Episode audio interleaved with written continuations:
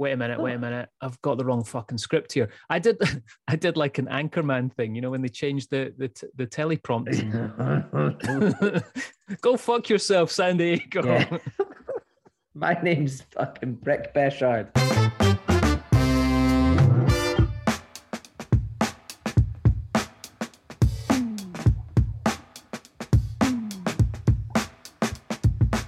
Hello, everyone, and here we are. Another day, another episode of Not Another Whiskey podcast. Welcome, everyone.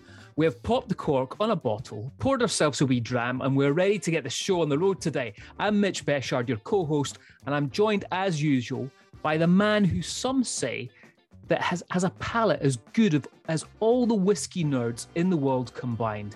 Others say he's got such a sensitive nose that he can smell a fresh bottle of whiskey being popped from a thousand feet away. I just like to call him Daz.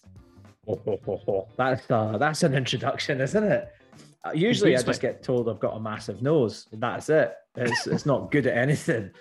Um, but that's that's great. This week we are going to dig into the world of whiskey pubs, not whiskey bars, whiskey pubs. Something very very close to our heart, and I'm sure that most of you who are listening have in your life at some point, you know, been into that kind of pub where you've just got a beautiful wall of bottled whiskey behind it, probably a nice few cask ale pumps in the front, big friendly person stood behind that bar, you know, welcoming you in and trying to help you navigate this wonderful world of whiskey. And, you know, we in episode four, we did look at whiskey bars, didn't we? We actually kind of covered off things like the Black Rock as a great example, modern whiskey pub slash bar. But today we're going to go down those more traditional routes and have a wee dig about and maybe speak to a couple of people from some of these places as well. So, yeah, man, it's all about the hospitality. It's all about what's behind the bar, not necessarily about how shiny the sign is outside and what type of tunes they're playing on the in the speaker system and things like that, or the jukebox inside. You know, Mitch. Indeed, mate, indeed. And, you know, uh, going back to what you're saying, we did talk about this in, episode four, and I was having a little listen to that today with our good friend Baz Wilson, and it's pretty funny stuff that's on there. So if you haven't checked out that episode yet, go back, have a listen to it. Funniest part is the sponsor, Fanny McSporran, that sponsored that show for us. That was. Uh, I would just thank them again for their sponsorship. That was wonderful. yeah. But anyway, like on with the show today. So today we've got Paul McDonagh from the famous, or I should say, the world famous Bon Accord in Glasgow. He's going to give us an inside scoop on what it's like to run one of these bars. Uh, he's been doing it for 30 plus years. It is, is an unbelievable bar. So he's going to give us the inside track, if you like, on what it is to, to own the Bon Accord. Um, now, I've got to apologize, Daz, because uh, anyone who listens to this show quite a bit will realize that we are late in putting this episode out. It is now Tuesday morning, and we normally put out on uh, every show out on a, a Sunday morning. So I'm going to explain to everyone listening why we're a little bit late. Some of you may have watched a little rugby match on Saturday where Scotland absolutely scalped England. I'm, I'm going to blame the, the lateness or the tardiness of this show down to uh, excessive national loyalty and excessive loyalty to the Scottish national drink. Let's put it that way. Yeah, I, think what you did was um, very brave. I thought you you put in a great performance on Saturday. I think you should be really proud of yourself. And yeah, yeah, you, you you needed a couple of days off, mate. That's Yeah. what happens. Yeah. Yeah, so I apologize. So basically, what I'm saying is, I watched the rugby, had a little bit of a hangover on Sunday, and didn't get the editing done in time. Mate, So we're doing it now. let's do it. This is it. this is what it's all about. um, we don't have to be on time, Mitch. We, we- I mean, we kind of you. Well, I usually I try and be on. You time. are. Yeah, yeah, I'm saying we. Yeah. I, I'm not setting those expectations. That's all I'm saying. Right. So, we talked about the rugby, mate. Yeah, Yeah. which I know you watched as well, which was a, Yeah. an amazing result for us. But what else have you been up to?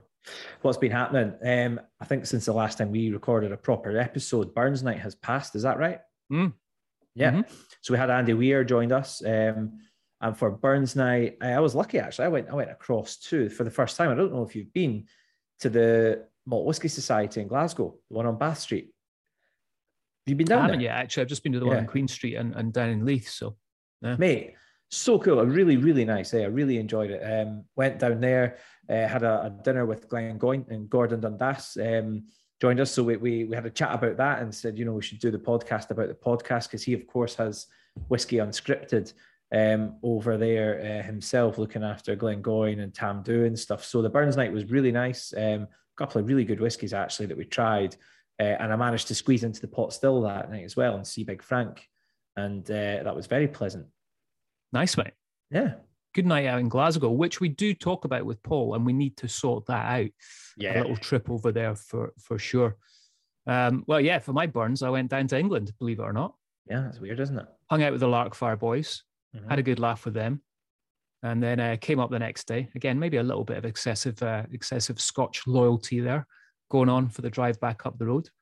Um, but yeah, mate. And then well, Speyside as well. I hung out in Speyside after you left me, all Yeah. by myself. Got up to Oh. some more crazy stuff up there. But yeah, apart from that, mate, I, I haven't actually been up to that much, much to be honest with you. Um, a lot of planning for the business. It's Mm-hmm. starting to get really busy now, and you know, I, I'm working to that point where summer's feels like it's it's coming. It's just around the corner.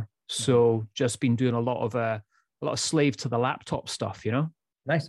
Oh, I tell you what I did do through the week. I went in to see Cam at the Balmoral, Mhm. and hadn't been in since the Macallan uh, bottle keep was put in there. Have you? Have you? You've been in recently? I haven't been in for a while actually, mate. no. Yeah. So I went. I went in just uh, the other night, and it was uh, it was lovely. It was really nice. Eh? The Macallan stuff looks great. They've got a forty year old behind the bar. I think they're on their fifth or sixth bottle or something like that. He was saying they're they're getting through it. So. I'd, I'd imagine on Saturday night they might have got through a few more. To be honest, Yeah, right. after the rugby, there would have been a few celebratory ones. So uh, that was quite nice. So yeah, I've actually been out and about quite a bit. I hit a few of our favourite haunts and things like that, which has been really nice. Been a bit of a social butterfly, mate. Well, you know, it's got to be done, of course. All right. So since the last episode, we, you know, we didn't really have any news going on. It was pretty dry, but it's kind of like I think whiskey news is like buses. You know, there's either nothing or there's an absolute shitload of news going on right now, which there is. So we're going to get into the news here. Daz Mitch's whiskey news of the week. I was in a pub and uh, I got in there at 11 o'clock the minute it opened. And the barman at the Black Cat in Edinburgh on Rose Street is a fantastic pub. Um, Mm-hmm. Great bar. We'll probably talk about it later. Yep, it's a pub, not a bar. Um, Yep. We um, go in for a toasty and he's like, Oh, just my bottle of Lochlea's just arrived. And I was like, Today's the day, isn't it? It's just been launched. And he was like, Yep. So I had a sample. Um, I had a taste of that, which was really, really nice. Um, Nice. And I was quite impressed with it. Lo- lovely spicy note, anise, cinnamons, you know, those little um, fireball chewing gum things you used to get from the ice cream van when you were little. Oh yeah, yeah, yeah. The ones that you I can break, those. Yeah, Like yeah, yeah. super hard ones. Super hard ones, but it was like a sweet cinnamon flavor. I had that and it was really lovely. I really quite enjoyed it. So the UK's got half of the 7,000 bottles produced. The rest will go uh, to 10 other markets in Europe and North America. It's a non chill filtered expression, natural color. The design of the bottle, I didn't realize it was around the tire tracks. I didn't know that because I looked at it and thought, oh, that's like a like these metal panels that kind of go on distilleries and stuff, these sort of meshed flooring sort of setups. Uh, but it is from tires, is it? That's quite interesting. I didn't know that. Um, Malcolm Rennie, who's now uh, finished up and who is now away to Rosebank, uh, announced the other day, which is interesting. And of course, um, Lochlea's now headed up by Mr. John Campbell. Indeed, it's been a weird one, right? Because I mean, they went under the radar for so long, and then now suddenly it's like all the news is coming out about them. So, yeah, it's, a, it's a, cool to see another new distillery in Scotland, and, and great to see a, uh, another legal release, I suppose you can call it. Yeah, and, and, these- and, and, and I would say it was delicious. Also, most importantly, good to hear, mate. Good to hear. yes.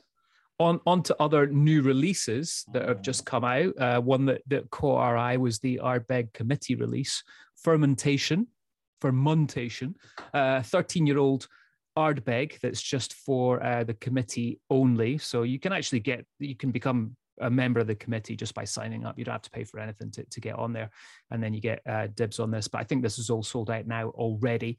Uh, but this is a limited release, as I said, a 13 year old, and kind of cool story. I really like this the, the way they've gone around this because they talk about the longest fermentation in Ardbeg's history that came around through an accident. So what happened was they were just going through their normal process, and the boiler broke down. Uh, and as the boiler broke down, they had six washbacks filled. So I ended up sitting there for three weeks before the boiler was eventually eventually repaired. Um, so this was sitting fer- fermenting for three weeks. Now, normally with Ardbeg, it's 72 hours. So that's quite a long fermentation process. So Bill Lumsden at the time absolutely loved this idea because he wanted to experiment with longer fermentation times. And that's where this whole expression of Ardbeg comes out. Um, kind of cool to see what I love about this, Baz. Is, so they finished it in first fill bourbon and PX sherry cask, and yeah. the retail price is only fifty pounds for a thirteen-year-old Ardbeg. I mean, yeah, insane. I think the price the price does seem very reasonable. Um, I do have your sample here. Um, and uh, you know, I'd say a massive thank you to Mr. Joe Gunner for that. That's really, really kind of you to give us that. He, he gave me it on Friday, uh, which is very kind. So um, we'll get into that, mate, uh, probably in a couple of episodes, I hope. I, I, like the idea about long fermentations. It did used to be more common. Um, one of the things I'm aware of is that at distilleries, quite often at the weekends, uh, you know, they would run a longer fermentation, hmm. run 55 hours or 60 hours during the week, and then at the weekend they would let it tick over uh, the sort of three day period from sort of Friday afternoon through to Monday morning.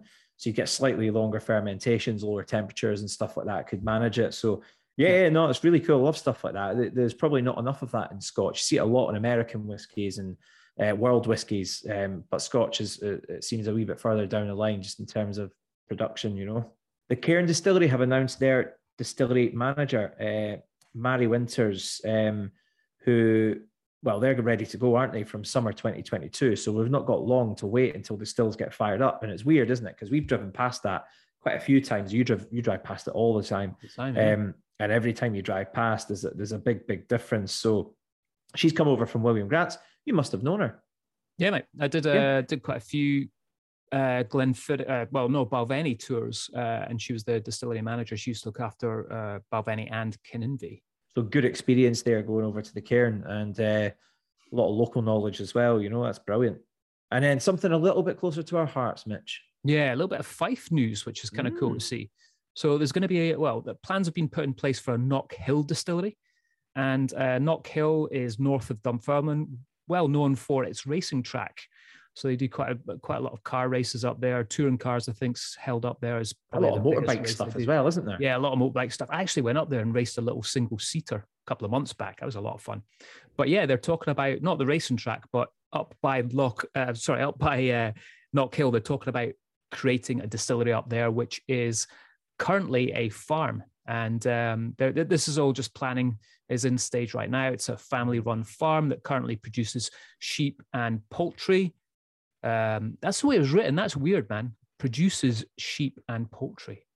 It's like, so basically they have sheep and chicken, but written here, it's like they're producing them, which is odd. yeah. Anyway, the, the, landowners apparently they're keen to turn the farm building into a malt distillery, uh, maturation and uh, warehouse and bottling plant, all yep. under one roof. So the plan is for them to do some gin and vodka first, and then while they're doing that, mature some whiskey to obviously get some money in from the gin and vodka. So yeah, exciting, and that's a a, a very local one to to where I am right now. Anyway, all right, Daz. So let's get back to whiskey pubs. Now yep. we've been in a few few of these in our time, right? So what is what's it you look for when you go into like a good whiskey pub? What, what's what's the main boxes that need ticked for you? I like pubs with little nooks and crannies. Mm. You know the um the the type of pub that you can go in and you can have you know those little tables. They're they're not visible from every corner of the place, you know, because you can then sit there, you can have your own company, you can have a good time, and, and actually you're with who you're with. I always find sometimes with the more modern kind of open places, um, you don't quite get that vibe. 100%. Do you know? Um, have you been to Have you been to Bennett's um, up yes. by the King's Theatre in Edinburgh? Yeah, I haven't been in there for a long time, but yeah, I've been in there. I forget the name of what they call it, but there's when you walk into the pub, on the very left hand side, it's just a tiny little nook, um, and it's actually at the end of the bar. Right. So you wouldn't know it was there. It's totally hidden. Um, the only people that would know it's there is the staff, basically. It's just, it's a class little table. It's just one table in this little nook, and then the rest of the pub is it's a beautiful pub, great whiskey bar as well, and great craft beers and stuff or, or cask ales. Um, and yeah, it's amazing, but it's got this little nook and it's little things like that that I absolutely love. It's the character of an old pub. Um, and that comes from a combination of things. I do think it comes from the way it's kind of set up inside, lots of wee nooks and crannies, lots of wee hidden spaces and things like that. And then basically just a really efficient place where you can go get a good drink. You don't have to wait too long. It's quite easy. Do you know what I mean? And, and you don't need to be like friends with the staff or anything like that. But it's, you know, it's a good vibe. Sometimes it's quite nice when you get like a slightly more experienced bartender, barmaid who's like tells you what's happening. Do you know what I mean? Yeah. They, they, they're yeah. in control. They're Old, in control. Older school. There's yeah. a bit of a different way, isn't there? And I quite like that. There's nothing better than being told to go and sit down. Do you know what I mean? I quite like it. And you, and you need that, mate. I do. I do. I you need that in your life. Yeah. So there's yeah, a few no, places that, like, yeah. I just I, I like that kind of coziness that you're talking about as well. I mean, for me, yeah, I think as an ambassador, it was always interesting, right? Because we'd always go to these amazing bars or steakhouses, mm. you know, beautiful restaurants. But for me, just like a, a good pub with a nice mm-hmm. pub feel and a great selection of whiskies has always ticked boxes for, for me with regards to that. Um, yeah, I mean, a few in Scotland. Just thinking Fiddlers with John up by Drumnadrochit. That's an amazing yeah. spot. You know, you've met, we've talked about a few in Edinburgh when we are on the, the Instagram there. Mm-hmm. Um, so yeah, canny man's in Edinburgh. Mm-hmm. I think, you know, Glasgow's just overwhelmed, I think, with great yeah. whiskey pubs obviously the pot still is one that people talk about a lot and we've got paul on as well from from the bon accord which is right up there has won tons of awards yeah um glasgow's good at pubs it really is good at pubs what about america man? You you spent a lot of time in the states. Is there the same type of pub? There is. It's it's more it's more of an irish theme though you mm. know and mm. it's that kind of it it just it never never felt legit for me when i went over there and went into to a pub. They they did it, but and and some of them did it really well, but it, it never felt like it did here because the ones here they have been around for hundreds of years, or they they really do feel like they have anyway. So yeah, I it, I didn't get the same thing. You know, in the US, I just loved going to a dive bar. Give me a dive. Yeah, Delilah's. Yeah. Like in Chicago. Places like that. Yeah, yeah. Yeah. There was a good one up in Toronto. You must have been to the Caledonia up in uh, Toronto. Yeah, I I did a tasting once there with Ian Millar, right. and the next day he said to me, the tasting was all about Ian, um, and and then the next day he was like, "Oh, you did really well talking about Glenfiddich Fire and Cane." I was like, I, "Did I? I talked about Glenfiddich. I didn't remember doing any of the tasting." we had been drinking. We had been drinking since ten o'clock in the morning. But apparently, I did a really good job because one of the family members was there as well, and and and they said I did a good job. So I've had a tasting there once. It was with Highland Park, and it was uh, it was really good. It was a good taste, and it was it's owned by a Scottish couple, right? Yeah, yeah, yeah. yeah I actually, that, that, that actually is probably the closest thing I've felt in North America to a proper pub that I I recognize as a pub. Yeah, yeah, I'd give you that one for sure. Well, speaking about that, should we get Paul on, see what he sent it? Yeah, let's get Paul on. It's Paul from the Bon Accord, one of the great whiskey pubs.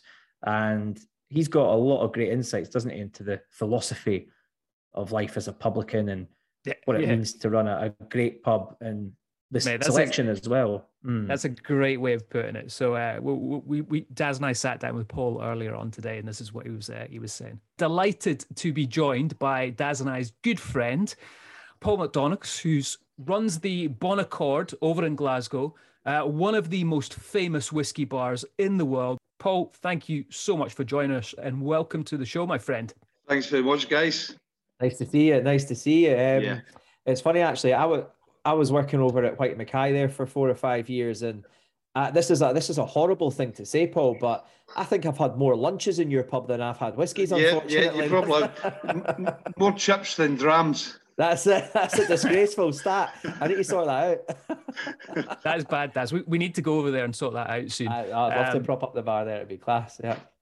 But Paul, it's great, great that you're on the show because you know Daz and I have both done tastings in in your bar at some point, which is has always been a pleasure. And and you are one of the nicest guys within the on premise. I mean, I I remember coming in as a kind of a, a, young boy within the whiskey industry, uh, you know, running about Glasgow back uh, in my, my Diageo days, and you always looked after me so well, always so welcoming. And I think that's something with the Bon Accord that, that you've always had that that style to the bar, right? I mean, you have well over, I think it's 600 whiskeys behind the bar, well, and everyone's always welcome to come in and, and chat about whiskey, and you sit down and spend the time with them.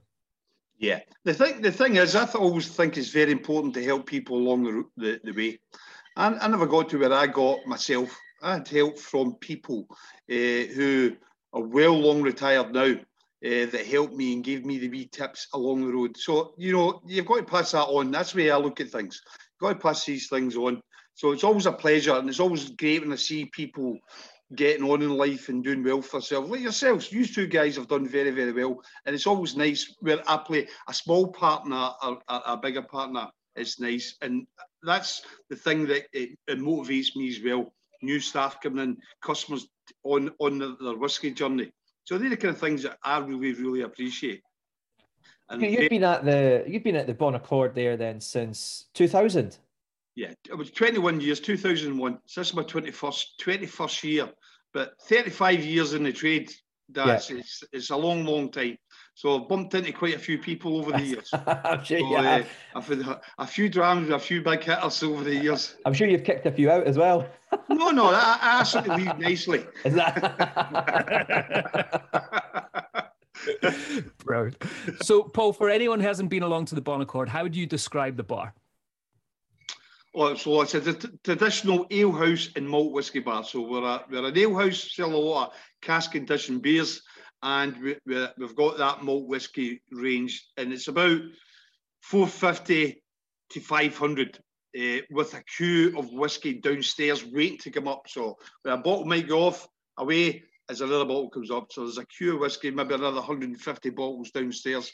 And it's actually the reason why they're not upstairs is there's no room for on the gantry for them.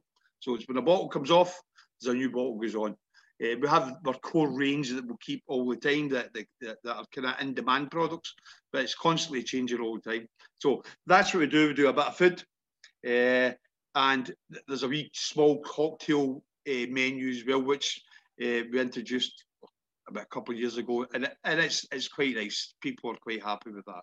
But we are predominantly an ale house and malt whisky bar, and I am a publican, not a restaurateur um, what you would class as a typical Glasgow publican. Uh, yeah. Work hard and play hard. Fair play, fair play. There's nothing wrong with that. Absolutely nothing wrong with that. How did you end up then at the Bon Accord? I mean, how, what was the? You, I know you were in the industry and you were doing different things, but how, how did that end up coming about? Well, I, I worked with Scottish Newcastle uh, for a good number of years, and I was doing the corporate thing. And it gets to a certain time when you think the corporate thing you've had enough of it. Uh, they, they, tend to be obstacles in your way when you're trying to run the business with like, we can't do that, do this, do that. And I started again. I, I loved it. Don't get me wrong. I absolutely loved my time with them, and I've got to thank them uh, a lot for that, especially the, the, the, training I got and a lot of aspects in business training. So. The, I first came to the Bon Accord in 1993, and I just thought, wow, I love this place, mm. right? So when I had the opportunity to take it, in 2001, I just jumped right in there because I really, I've always felt a pub is like a coat. You put it on, it fits you, and it feels really good. And this is what I do. I, I felt with the Bon Accord that instant, instant. This is an absolute cracker of a pub. So from '93 to when I finally taken it, it had its highs and its, its, its lows as well. So when I taken it, it was very low. Uh, and it's been a whirlwind. It's 21 years, but it doesn't seem like that, you know. And yeah. I've always says to people in business, it, what I'm doing is a marathon. It's not a sprint. I was never ever. I'm focused on the customer. I'm focused on the, how the customer wants to come back. Whether it's someone from Munich, excuse me, who's who's in the pub twice every two years they're still my customer and I want to see these people come back. And that's where one of the great things about the Bon Accord is because I've had the longevity in it, people walk back in and it's hi, great to see you. So they want to come back. And this is why our business is, keeps going and keeps going. And we keep moving it. We keep moving it, but we're constantly trying to better what we do within the business uh, every day. So it's not a case of the brain gets shut down for a day. The brain's on all the time, thinking up new ways to make the business better, to actually improve that experience for the customer. So uh, that's what I'm, I'm trying to do all the time. Because the thing I'm, I'm, I'm, always struck by, and, and the thing I love about a, it's like you say, it's, it's a proper pub.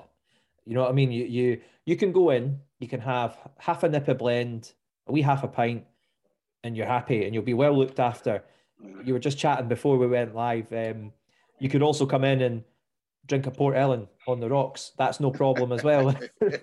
you know, and it's like yeah. it's that range, and yeah. it's it's not just about the everyday malts. It's not just about the limited edition malts. Yeah. It's about the whole thing, isn't it? It's about the whole culture of whiskey. Is something that you guys, I think, embrace brilliantly. Well, this is the thing. So there's a lot of people coming here learning about whiskey. So there's five whiskey clubs in this pub right? Five that meet every month, and there's 20 to 30 people. At the meetings, these have been along, you've seen how it works. These these clubs are going strong. My, my, uh, the Bon Accord uh, Malt Whisky Society has been running for the next 16 years next month, uh, which is absolutely fantastic. And the, the, these guys have been coming along, ladies and gents have been coming along all that time. They're now whisky experts you, if you're sitting there at a whiskey tasting for all the months, all the years, you become a whiskey expert. And I'm then sit and talk to them about how, or the group of friends round with a few bottles, they're actually doing whiskey tastings with their friends in their house. And that's really, really nice. See when you actually hear the kind of the follow-up of the story. Now, if you're a rep with a company, you don't always hear that follow-up story. But because I'm in the pub, I hear that story. I'm getting that more feedback, which is very, very nice. But one of the ones I'll say to you guys is talk about pubs and you can have the best products, you can have absolute fantastic uh, stuff. But if you don't have a safe environment, you can forget it. Right? You can absolutely forget it because that is a key thing, element in any business. You've got to have safety, safety for your staff, safety for your customers. Now, I've won 57 awards in the last 21 years, multiple awards for everything you can possibly think about beers, whiskey, staff, whatever. But the one that I treasure the most is the one I got from the Scottish Government, and that was for the best bar none, and that was for safety. So that's given through the police, the fire service, and the ambulance. And I was presented with this award for the best in Scotland. And that, for me, meant more than all the whisky ones, all the beer ones, because first and foremost, I'm a publican, right? And I'm create a safe environment for my customers when whether they're from 200 yards down the road or 2,000 miles away. It's a safe environment. And that's a very, very crucial thing that an awful lot of people don't, or what they'll do is throw two door stewards on the door and think they've got a safe environment. They don't have a safe environment with two door stewards. It's creating that safe environment for my customers and for my staff. And that's one of the things for me uh, I'm very proud of, right? And you mentioned earlier on, earlier on about kicking people out. No, it's it, but reality is, if you get a safe environment, you've sometimes got to persuade people to leave the premises. But the thing is, is do that right away rather than yeah. when it starts. So that's for me is a is a big thing in, in the trade. Brilliant. I think that's that's always the the thing that I've associated with the the Bon Accord. It's it's somewhere where you can go in just no matter where you're from you, you, know it's like some bars sometimes you have to be a local to go and enjoy a drink there. You never get that sense with the bon accord it's like everyone's welcome. You come in and, and it's it's if you're just starting your whiskey journey yeah it's intimidating with the 600 bottles that you've got there but there's always someone to to to help people on that journey right? And and i think uh, what i want to ask you paul is going back to 2001 when you took over the bar. I mean that point in time, most pubs are doing cocktails. They're talking about flavored vodkas. You obviously took a bit of a gamble on putting all these whiskies behind the bar. So that must have come from obviously your passion for whiskey. Talk us through that. How, how is that whole mindset of, of taking this gamble and putting so many whiskies behind the bar back in that yeah. day and age? Well, basically what it was, it's obviously I, had 15 years in the trade before I came into the Bon Accord, so I was very, very, very versed on whiskey. And I said earlier on that when I worked for a company, you could only have a certain amount of uh, whiskey on your bar, maybe 10, 10 whiskies. So when I take over this place and I bought the stock, there was only two malt whiskies on the gantry, right? Now, for me, a pub is about conversation. You go to meet people. You're going to enjoy yourself in a safe environment. Now, the pub was a, an ale house and it was a, known as a specialist ale house. But when I taken over, it was down in the dumps. It had been put out the Good Beer Guide because of the quality. So my first thing I did within the first couple of months was re resurrected the Bon Accord as an ale house. Okay, so the, the, the ale drinkers would start coming back. So that was increasing my customer base. Now, if you've got a pint of ale in your hand or a half pint of ale in your hand, that's a conversation in your hand. You're talking about where it came from where the, what kind of hops it's got, that type of thing. So the next you're talking to the person or the people next to you about the different beers. Now, whiskey, a malt whiskey in your hand is the exact same thing. It's a conversation in a glass. It makes people join together, makes strangers talk to each other about what one they like, where they've been, what they do like. So to me, it was a no-brainer. So it wasn't about doing something, putting a DJ or a karaoke on or anything like that. You can do it with your products if you do correct it, do the right products, right? So what I did was I didn't go and buy 400 or 500 malt whiskies. That's that that's not possible to to create what I've got there. It takes a long, long time. So what basically I did was I brought in probably about 35 malts that were readily available at the time, and I brought them in and made a statement with that. Okay, a statement that now this has got a malt whiskey offering, but at the same time as well, financially, you can't go out and buy all that, especially if you've got a business that's doing well and you're trying to bring it up. So what I was doing was month by month, bringing more uh, whiskey in, but also at the time I would do whiskey tastings and I would have maybe 10 people at the whiskey tasting. So I would use a bottle of whiskey for the tasting and another half bottle went in the gantry. So instead of 40 bottles, I had 41 bottles. I increased it through that kind of thing.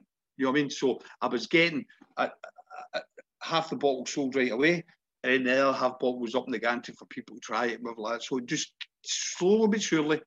And I think it was when I got to about 120 bottles, maybe year two or so, 120 bottles. I then felt I am an ale house and a malt whisky bar because I felt as if I had a range that was big enough uh, to go. Uh, and I, I, remember having a, a discussion uh, with my late stepfather about how I was going to step up.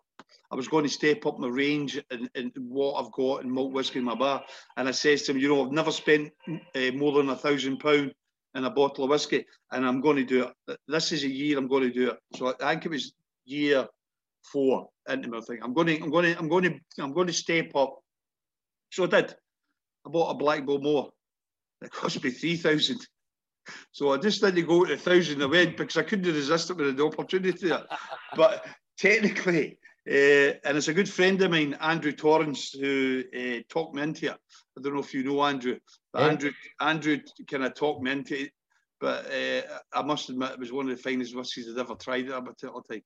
Uh, I've since sold three or four bottles of over the bar over the over the period of time, but uh, it was it was a whole thing because of the length of time, uh, and I think by year probably year seven, seven years into it, I really felt really comfortable when I was talking to different people within the industry about what I had to offer. When a rep walked in and says, Where did you get that? I've never seen that. You know what I mean? You feel as if, right, I've got something special. Although you know you, I knew what I was doing, but it's when the other people, people within the trade come in and say, Wow, I've never seen that one before. I've heard about that. I've seen that in a brochure or like. They were the nice things that it give you that you kind of right. Okay, I'm getting things right. Then you get the accolades in the trade, right? And and, and again, I've always says every every award that we've won in here is for the, the, the staff, but also very importantly is the customers, because the customers love being in, proud of their, their bar, absolutely love the fact that they're, they're, they're in the Bon Accord. You know what I mean? That that's their pub. Bring their family, bring their friends. So that's a really, really nice thing. And see, see on that on that journey, and uh, it's funny you mentioned Andrew. I work with Andrew um, on on Fable, and uh, you know he's he's a he's a persuasive man, and he, he'll be listening as well. So I'm sure he'll appreciate that. Um, but you must have uh, you must have travelled about quite a lot at various distilleries and through the regions and all that kind of stuff. You must have a a few a few trips under your belt out to these distilleries. Yeah, I've done I've done I've done all the distilleries. Technically, the distilleries that I really want to, but Yeah. maybe one or two. Uh, I've travelled abroad quite a bit uh, for whiskey festivals and all that, which I really enjoy because it's nice. It's nice to go to the places where the people come here. So we went Yeah. over to New York for the whiskey festival a good few years ago, and a lot of the Canadian boys come down for the festival and met up. We all met up for drinks and all that, and it was really, really nice to see people on their home turf. I really appreciate that. Uh, my last main trip was uh, Singapore. Uh, a friend of mine opened a bar in Singapore, and- and he came here and worked with me for about a couple of weeks. Then went over and opened his bar in Singapore, and uh, I went over three months after he opened. Uh, went down to his bar, got a, a half and a half or a half and a half. As a, I, I was uh, training his staff, right, and I taken a picture of myself outside his bar, right, and I sent it to him and, and says, "Do you fancy a dram?" He didn't know I was in Singapore, right. So you can imagine, right. But I must admit, the red carpet went out big style, right? Because after I, I did that, I then says on Facebook or whatever, Twitter, whatever, like, that I was in Singapore, and the amount of people that came, invited for dinners and all sorts of things, and it was all people who'd been in the Bon Accord over the years, and because I was in their town, they wanted to uh, look after me and all that, and you know, you know what it's like when you get that bit of hospitality when you, when people are looking after you. It's quite humbling sometimes, you know. Uh, I went to Toronto and for the, the whiskey festival in Toronto, and a boy came and was my driver for a week. It was just, I'm going, no, no, no, no. I'll take you here. And you know, it really is very, very nice, but it's humbling.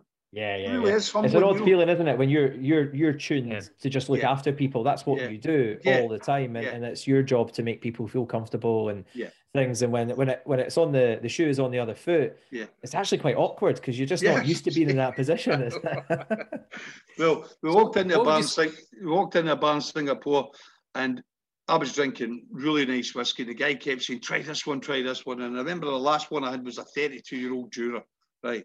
So I got up to pay the bill, and the guy says, "No, no, no, no, that's it's free." I went, "No, you." I'm, I'm, I'm drinking really nice whiskey. here." No, no, I insist. He's going on and on and on. I insist it's free. And I says, that's great. So I throws a, a couple of hundred pound to staff as a tip, just to, you're doing something right. And I back to the table, and my friend says, "Was that on the house?" I says, "Ah." He says, "I've drank in here for years, and he's never bought me a drink Never got once." your ring. Quite nice, you know. that's that, that's it. that's the license trade. That's the trade when people Yeah. you look after people, people look after you, and that's one of the things that I really enjoy about it, and that's why I'm still doing it.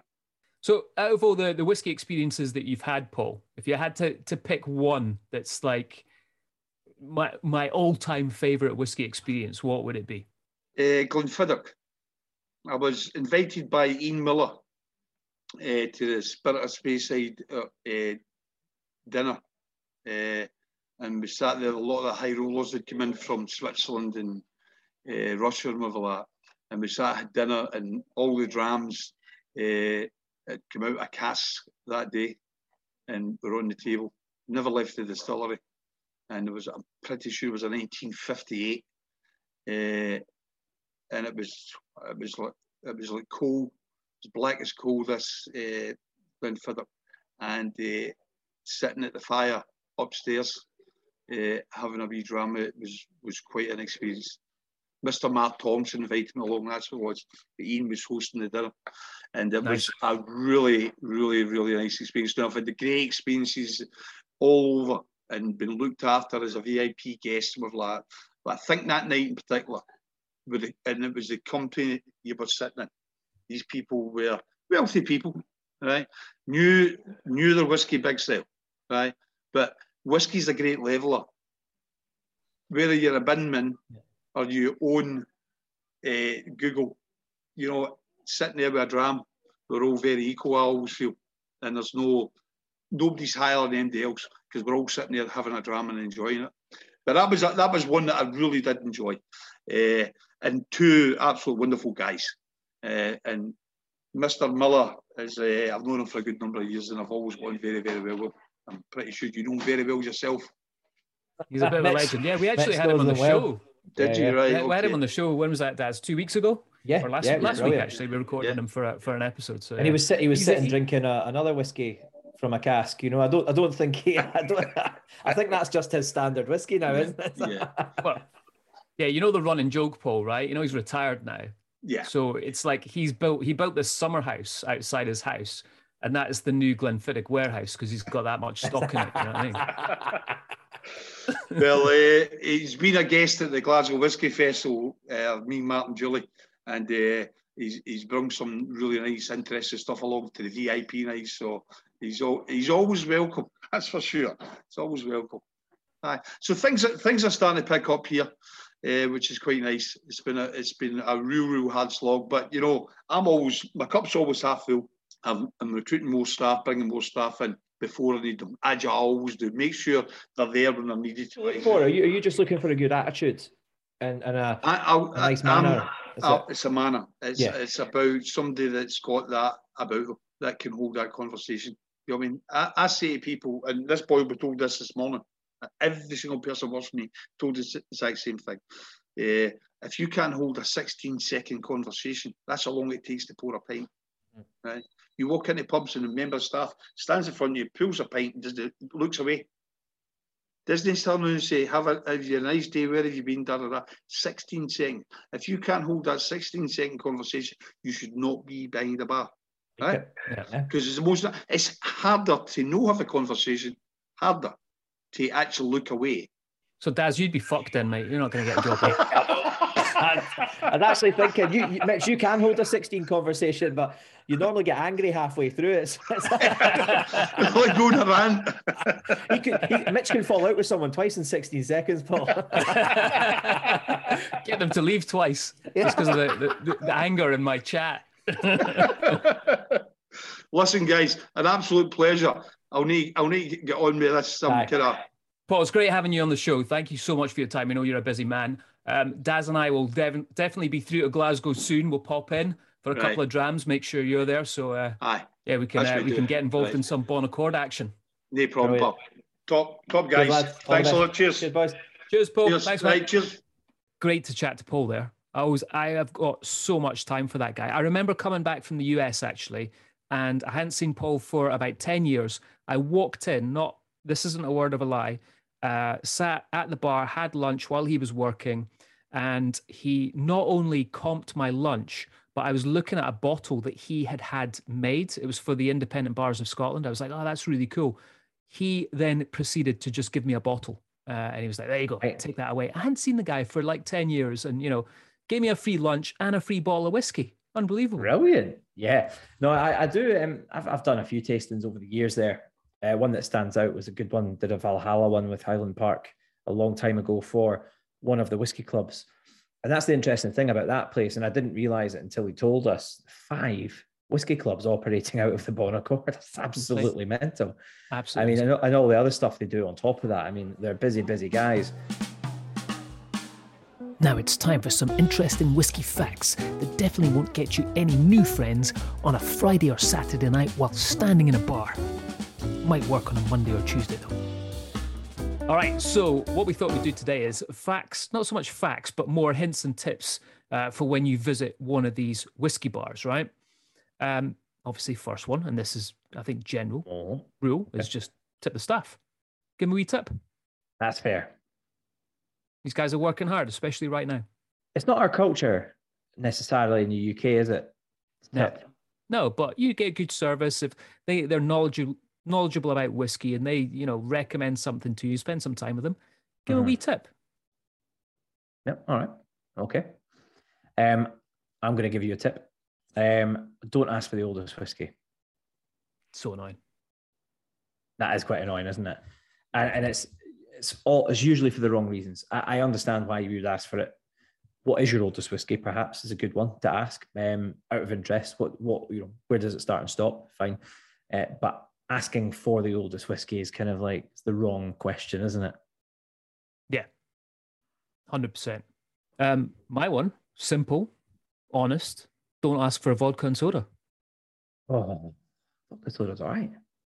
Yeah, but not when you've got 500 whiskies in front of you. Yeah, that's fair. That's fair.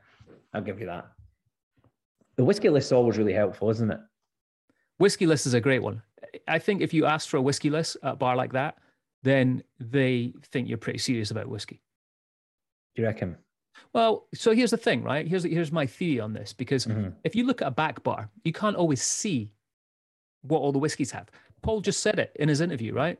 Mhm. He's got what did he say? 400 on the back bar and then another 150 downstairs Yeah, that are about waiting to come up. So he's got a massive whiskey list there. Mhm. You're not necessarily going to see all the whiskeys just by looking at the back bar.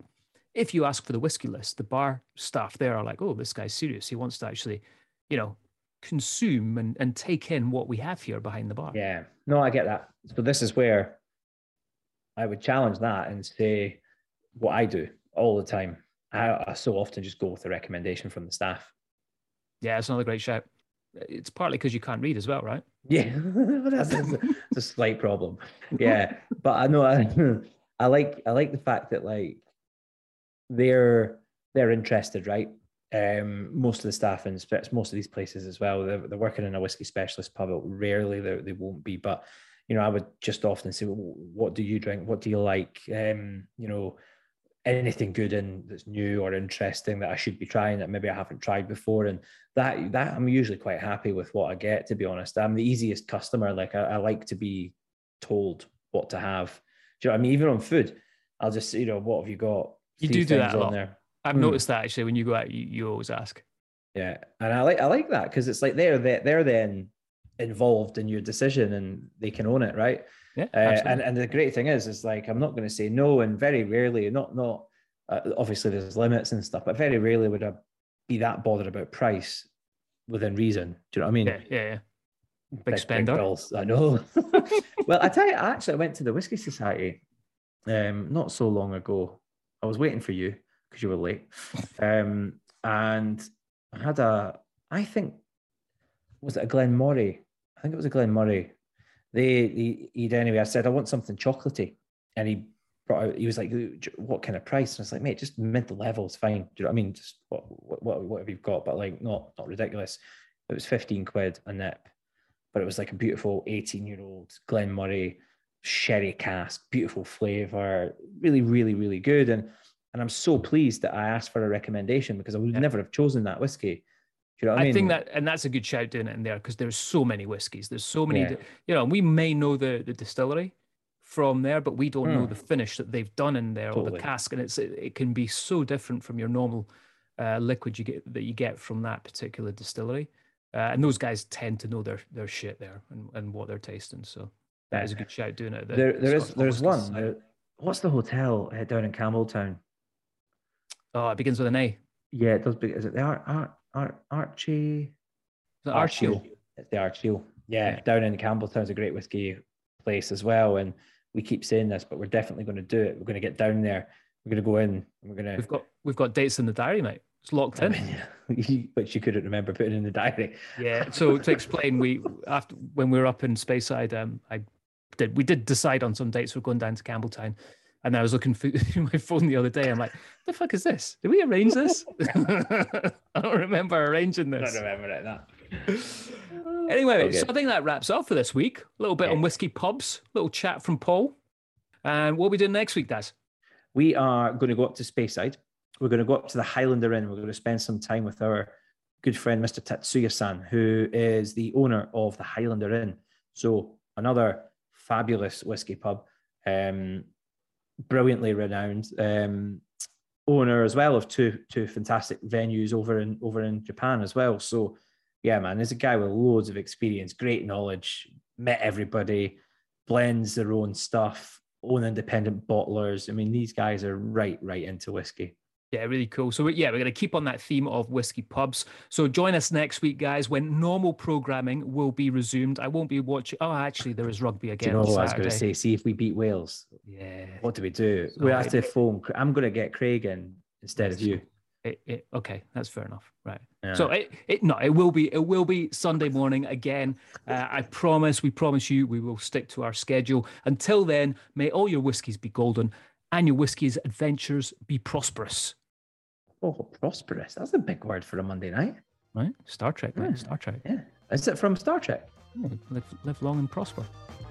I don't remember that.